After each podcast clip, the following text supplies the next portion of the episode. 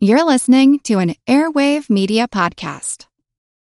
What does Sputnik have to do with student loans? How did a set of trembling hands end the Soviet Union?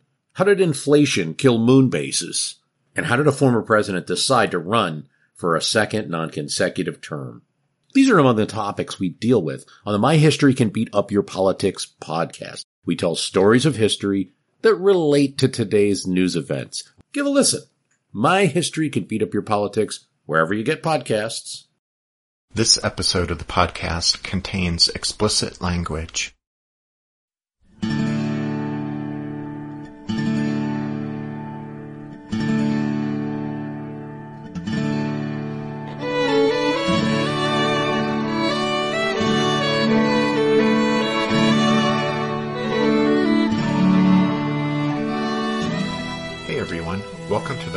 18th episode of our Civil War podcast. I'm Rich. And I'm Tracy. Hello, y'all. Welcome to the podcast. In June 1856, hundreds of people gathered at the Musical Fund Hall in Philadelphia for a uniquely noteworthy event. Over 600 enthusiastic and excited delegates and 100 curious newspaper reporters assembled in the hall for the first national convention of the Republican Party. The Republican delegates were coming together in Philadelphia even as the divisive issue of slavery continued to radically alter the political landscape of America.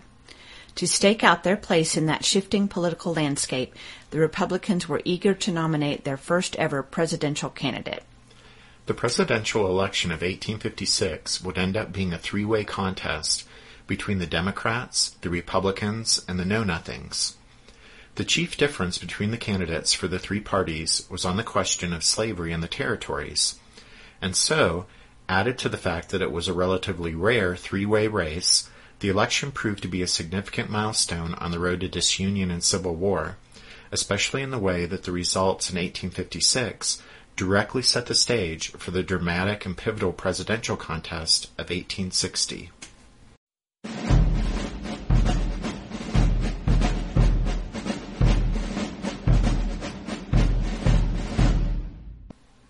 Of the three political conventions that met in 1856 to nominate presidential candidates, the Know Nothings met first. They met in February in Philadelphia. As we mentioned previously, the Know Nothings was the nickname of the American Party, and as you'll remember, the short-lived but remarkable popularity of the American Party was a reaction against the millions of immigrants pouring into the country in the 1840s and 1850s. Different political groups with anti-foreign and anti-Catholic stances, as well as some secretive organizations that also espoused those same views, they all came together to foster the Know Nothing movement. And they were called the Know Nothings because if someone asked them about their organization's membership or activities, they were supposed to say, I know nothing. Right. The movement advocated nativist policies. That is, policies such as allowing only native born Americans to hold public office, toughening the requirements for citizenship, and basically ensuring the dominance of white Anglo Saxon Protestants in American politics and culture. In 1854, the Know Nothings won impressive victories at the polls, particularly in Massachusetts, but also in Delaware, New York, and Pennsylvania. But in 1856, the delegates attending the Know Nothing Convention in Philadelphia strongly disagreed over the slavery issue. This heated disagreement led the members of the delegations from the northern states to walk out of the convention. The remaining delegates, mostly Southerners, selected former President Millard Fillmore of New York as their candidate. The Know Nothing's platform didn't even mention slavery, instead noting simply that the Union was in peril and including a promise to avoid, quote, all sectional problems, uniting upon those purely national, end quote. In an interesting twist, the Yankee delegates who had walked out of the Know Nothings convention formed a North American Party. They decided they would meet in June, just a few days before the Republican convention. Their plan was to nominate an anti-slavery candidate, but one who supported the Know Nothing's nativist policies. And then, or so they believed, the fledgling Republican Party wouldn't want to split the anti-slavery vote, so the Republicans would have no choice but to support the North American Party's candidate. And so when they met in June to implement their strategy, the North American Party selected Nathaniel Banks, a congressman from Massachusetts, as their presidential candidate. Banks, the Speaker of the House, was a know nothing with strong ties to the Republicans, so he appeared to be the perfect man for the North Americans' plan. But Banks had stronger ties to the Republicans than the North American Party realized, because while he accepted the nomination, Banks had a plan of his own.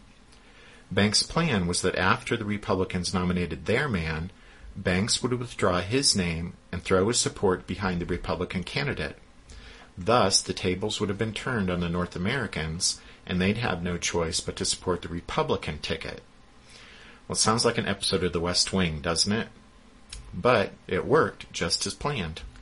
But all of that is getting a bit ahead of the story because while the Know Nothings were the first party to meet in February, the next convention that met was actually the Democrats. The Democratic Convention was held in early June when they gathered in Cincinnati, Ohio. President Franklin Pierce naturally wished to be renominated by his party, but the Northern Democrats refused to support the president because of his role in the repeal of the Missouri Compromise and his administration's endorsement of the pro slavery territorial government in Kansas. Our old friend Stephen Douglas, senator from Illinois, himself had high hopes of gaining the nomination, but Northern Democrats once again played the spoiler since Douglas was deeply unpopular with them because of his key role in pushing through the Kansas Nebraska Act. And so, as the balloting for the nomination went through more than a dozen roll calls, it soon became obvious that while Pierce and Douglas were supported by Southern Democrats, Northern Democrats were throwing their support behind James Buchanan of Pennsylvania.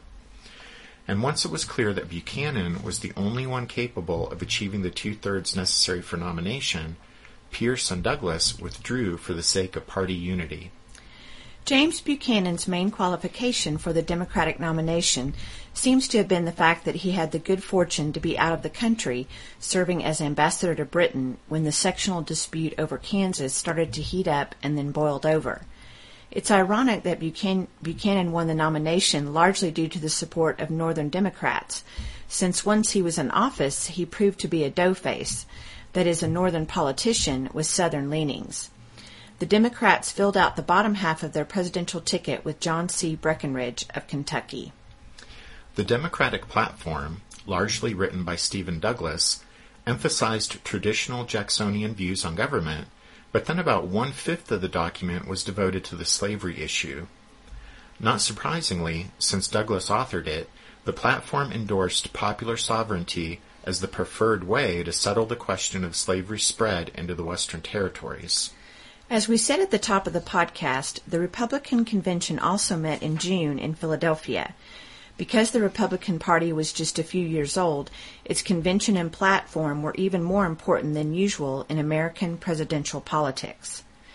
Born in the Midwest in 1854, the Republican Party was an odd mixture of seemingly incompatible factions. There were old line Whigs, bolting Democrats, Free Soilers, Know Nothings, and abolitionists. While the new party incorporated diverse political elements, there was one issue that bound them all together. They all came together to support a platform that called for no further expansion of slavery. Four fifths of the Republican platform dealt with slavery. It condemned the Pierce administration's policy in Kansas, called for the admission of Kansas as a free state, and insisted on the right of Congress to ban slavery in the territories. William Seward of New York and Salmon P. Chase of Ohio were the most prominent and well established politicians in the fledgling Republican Party, and so many people thought that one of them seemed to be the logical choice to gain the nomination. But over the course of their careers, both men had made too many enemies in the different factions that the Republicans were now trying to stitch together into a single, strong, and vigorous political party. And so in the end, the Republicans nominated John C. Fremont to be their first presidential candidate. The delegates believed Fremont would have enormous popular appeal. Not only was he a celebrity, a famous Western explorer known as the Pathfinder, but he was young and dynamic. He was just 43 years old. And, perhaps his biggest appeal, he had no political experience and therefore no record to defend. Once Fremont was firmly set atop the Republican ticket, delegates, nom- delegates nominated 15 names for vice president. One of those names was a former Whig from Illinois named Abraham Lincoln. Lincoln collected 110 votes on the first ballot, trailing only William L. Dayton of New Jersey, who had 221 votes. It's worth noting that Lincoln received votes from delegates from 11 states, stretching across the country from Maine to California. Nevertheless, Dayton received the nomination on the second ballot. Lincoln wrote to a colleague from his days in Congress and said, When you meet Judge Dayton, present my respects, and tell him I think him a far better man than I am for the position he is in.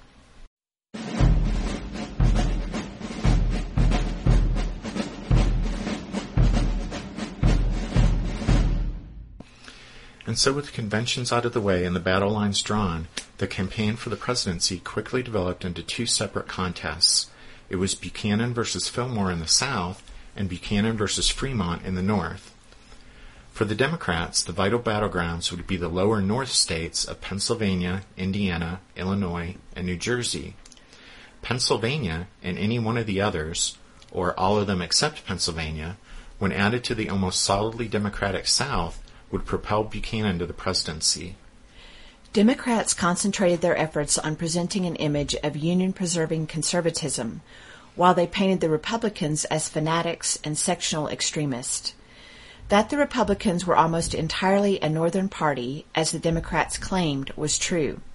In only four slave states, all in the Upper South, did Fremont's name appear on ballots, and in those states the Republicans would win less than 1% of the vote.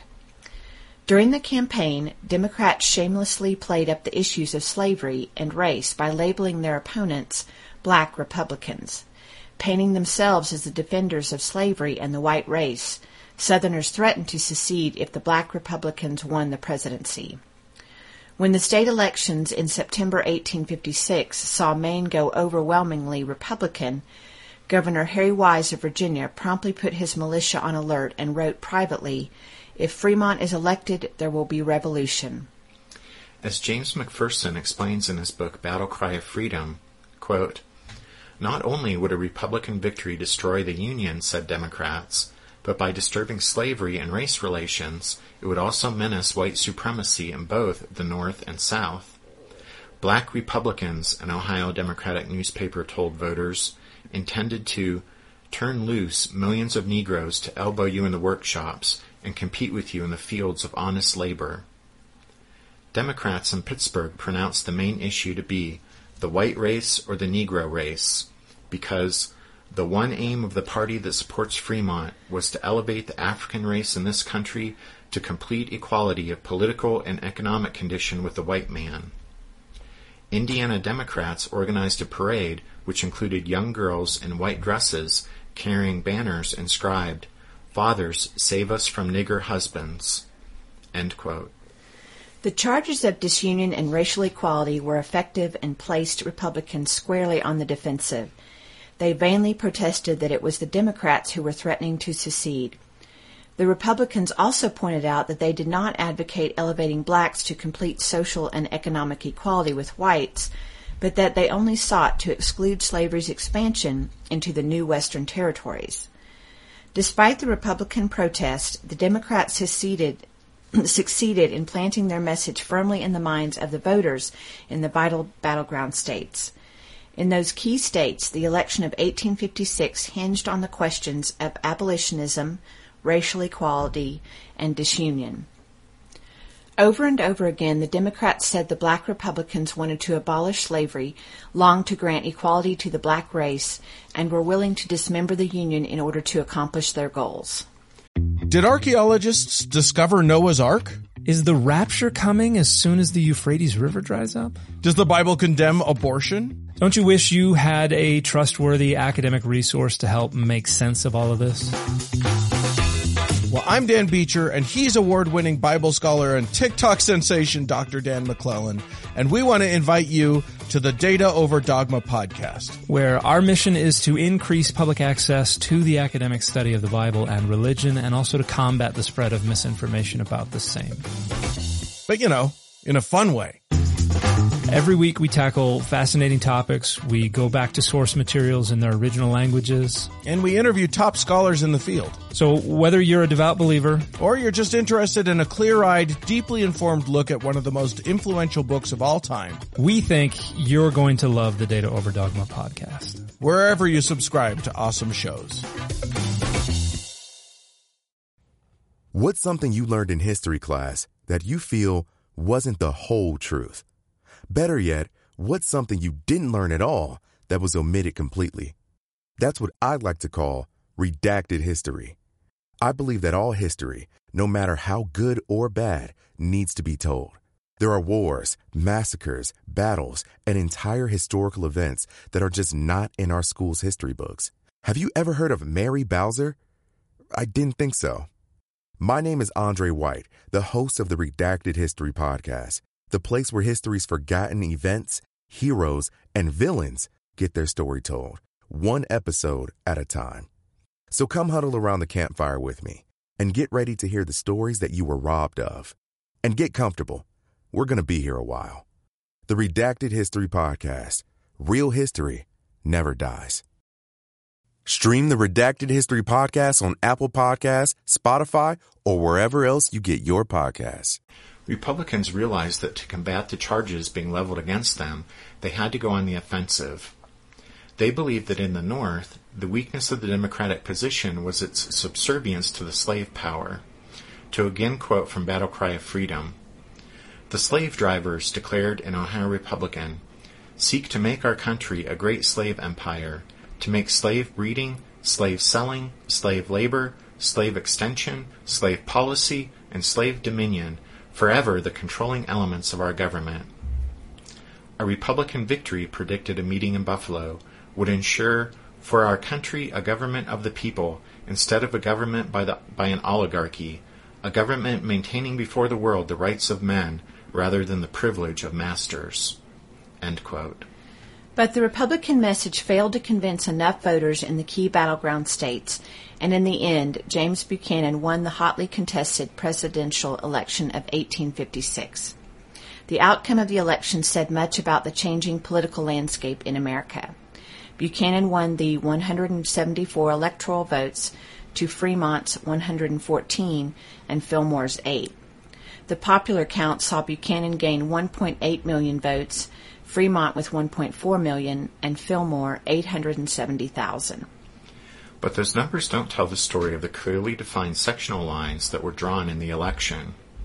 The Republican ticket carried all of the upper North, that is, New England, plus Michigan and Wisconsin, with a lopsided margin of 60% of the popular vote to 36% for the Democrats and 4% for the Know Nothings. Large Republican majorities in key regions of New York, Ohio, and Iowa ensured a Fremont victory in those states as well.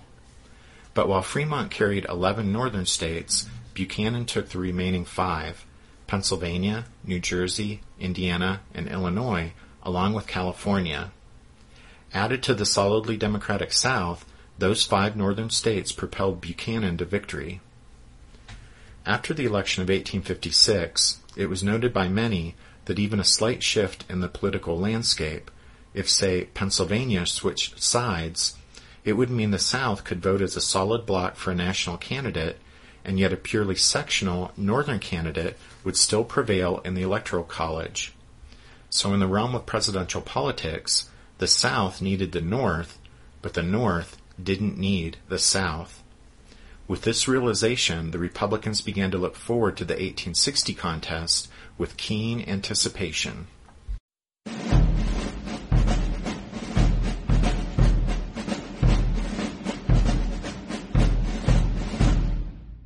The presidential election of 1856 was an important event for the three political parties involved. The Know Nothings began a rapid decline into oblivion. The Democrats proved to be deeply split over the issue of slavery, and the Republicans' remarkable performance positioned them for a strong run at the White House in 1860. So the election was an important event for the political parties, but it was also a turning point in the life of Abraham Lincoln.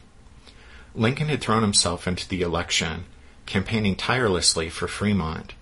By his own count, Lincoln had spoken at public gatherings on behalf of the Republican cause more than 50 times in the four months preceding Election Day. Even though Fremont lost, the Republicans, with Lincoln's vital help, had won the complete state ticket in Illinois. Even though he himself was not serving in public office, Lincoln nevertheless became the leading Republican in his home state by the end of 1856. And his reputation had already started to spread to neighboring states as well. During the campaign, Lincoln had been invited to speak in Wisconsin, Iowa, and Indiana, although the only time he actually spoke at an out of state meeting was when he accepted an invitation to deliver an address in Michigan. And then, too, we need to remember that Lincoln gained important name recognition when he was put forward as a candidate for the vice presidential nomination at the convention in Philadelphia. That episode had resulted in his name becoming known to thousands of people across the country.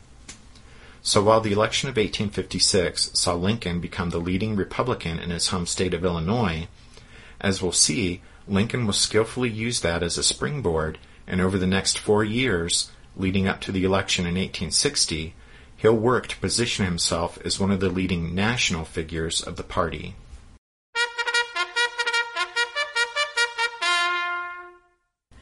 That means it's time for this episode's book recommendation. Our recommendation this time is a biography of a pivotal figure during this period. It's James Buchanan, and the author is Jean H. Baker. I just want to read a bit from the introduction. Baker asks, Who wants to read about presidential failures? And then she writes, Yet there are important reasons to re examine Buchanan. First, only in the literal sense did the Civil War begin on April 12, 1861, when the Confederates fired on Fort Sumter. It began in Buchanan's administration. To study Buchanan is to consider why the American Civil War, unthinkable a decade before, became inevitable. Lincoln has so dominated the story that he has obscured the sad but historically significant tale of his predecessor, as Americans try to fathom presidential accomplishment, they need to probe the dismal lessons to be learned from failed administrations.